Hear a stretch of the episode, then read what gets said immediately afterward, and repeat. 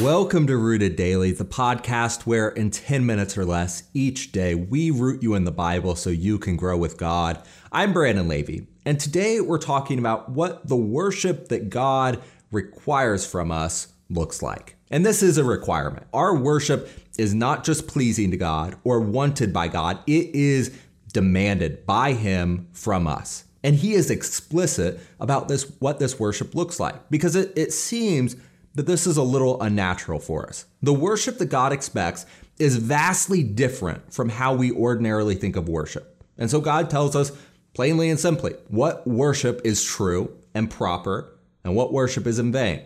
And we could look at, at, dozens and dozens of passages of scripture that come together to show us a model of worship that is approved by God. In fact, the whole book gives us this to varying degrees. But with our time constraints, I, I want to look at one instance early on in the earthly ministry of Jesus, where he sets the tone for what worship in his church is going to look like. In John chapter 4, we read the story of Jesus sitting down at a well after a long journey when a Samaritan woman comes along, and Jesus said to her, Will you give me a drink? And his disciples had gone into the town to buy food. And the Samaritan woman said to him, You are a Jew, and I am a Samaritan woman. How can you ask me for a drink? For Jews do not associate with Samaritans. Jesus answered her, If you knew the gift of God and who it is that asks you for a drink, you would have asked him, and he would have given you living water. Sir, the woman said, You have nothing to draw with, and the well is deep. Where can you get this living water? Are you greater than our father Jacob, who gave us the well and drank from it himself, as did also his sons and his livestock? And Jesus answered, Everyone who drinks this water will be thirsty again. But whoever drinks the water I give them will never thirst. Indeed, the water I give them will become in them a spring of water welling up to eternal life. And the woman said to him, Sir, you know, give me this water so that I won't get thirsty and I have to keep coming here to draw water. And he told her, Go, call your husband and come back. She replies, I have no husband.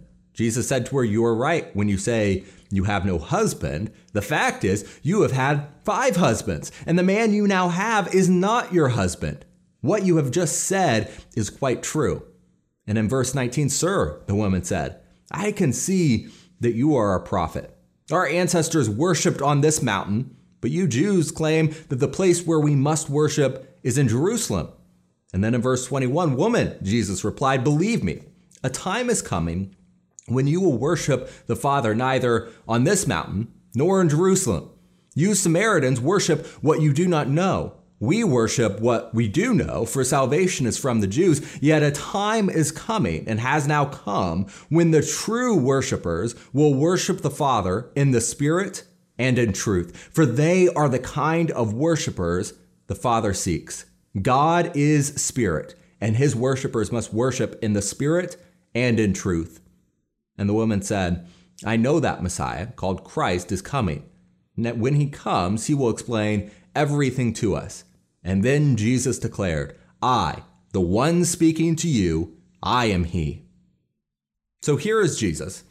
He's tired after a long day of traveling, but that's not going to stop him from teaching this woman and us what true worship looks like. And the first thing he teaches us is that the kind of worship that God demands is not a break from real life where you take a few minutes out of every week to worship God. No, worship is real life. It's when you're traveling and when you're working and when you're eating and when you're sleeping. It is a lifestyle and it's a worldview. And because the worship that God has patterned for us occurs in real life instead of some alternate reality that we only enter occasionally, that means that our worship shapes how we think and act constantly. Our worship should change how we think about hunger, how we think about adultery, how we speak, and so on. And that is pretty demanding of us. You know, as long as worship can be some high minded, isolated event once a week, then we can put on our best clothes, we can keep our attitude in check, and we can play the part for that hour. Anyone can put on an act for an hour a week. But when worship becomes a part of real life, then suddenly we have to confront the reality that we are not simply, or we simply just are not worthy to worship our God. You know, when Jesus spoke with the Samaritan woman, there was no hiding. She thought he was a stranger, but then he tells her all about her adulterous sin. The Samaritan woman wanted her worship of God to be limited to a time and to a place and to that mountain. But the worship that Jesus was telling her, the worship that God requires, was going to touch every part of her life. You know, we can get by for a worship service, acting like we have everything figured out on our own. But in the real world, it's not always as easy. We still stumble and fail and fall, just like this woman.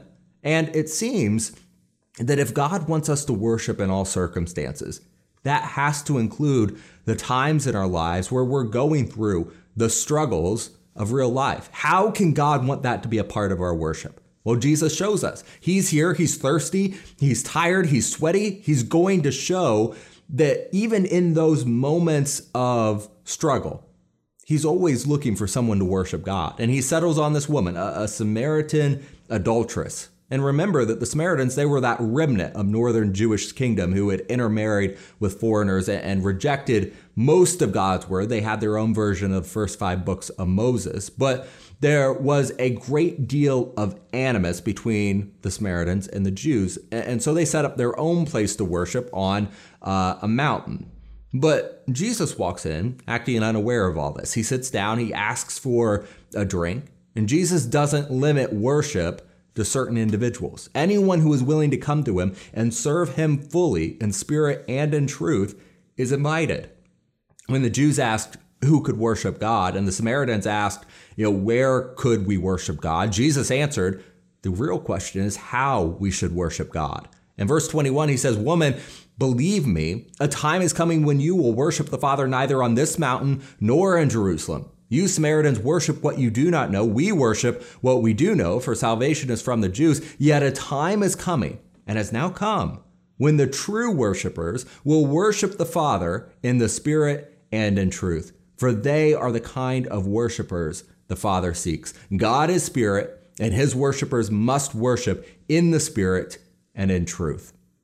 You know, Jesus said the time was quickly approaching, and we know now that it has fully arrived, when the who and the where questions become irrelevant.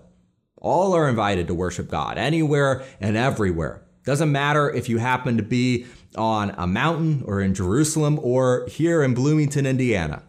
What is important is how we do it. You know, the true worship that God demands is in the spirit and in truth. That's the kind of worship that the Father seeks. God requires that we worship Him. Our worship is not just pleasing to God or wanted by God, it is demanded by Him from us.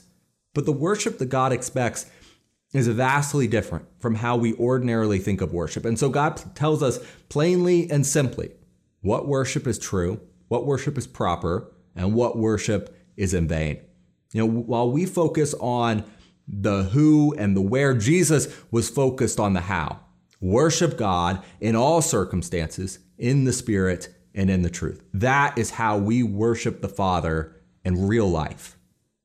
That'll do it for this episode of Rooted Daily, and I'm looking forward to sitting down and talking with you next time.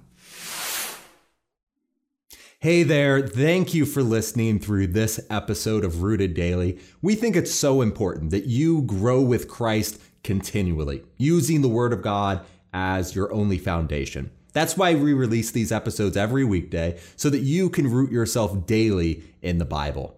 Make sure to subscribe to the podcast on your favorite app so you don't miss us. And if you think a friend would benefit from hearing this good news, hit the share button. Most importantly, if you're ready now to take the next step, repent, be baptized, and hand over your life to Jesus, shoot me an email to brandon at rooteddaily.com.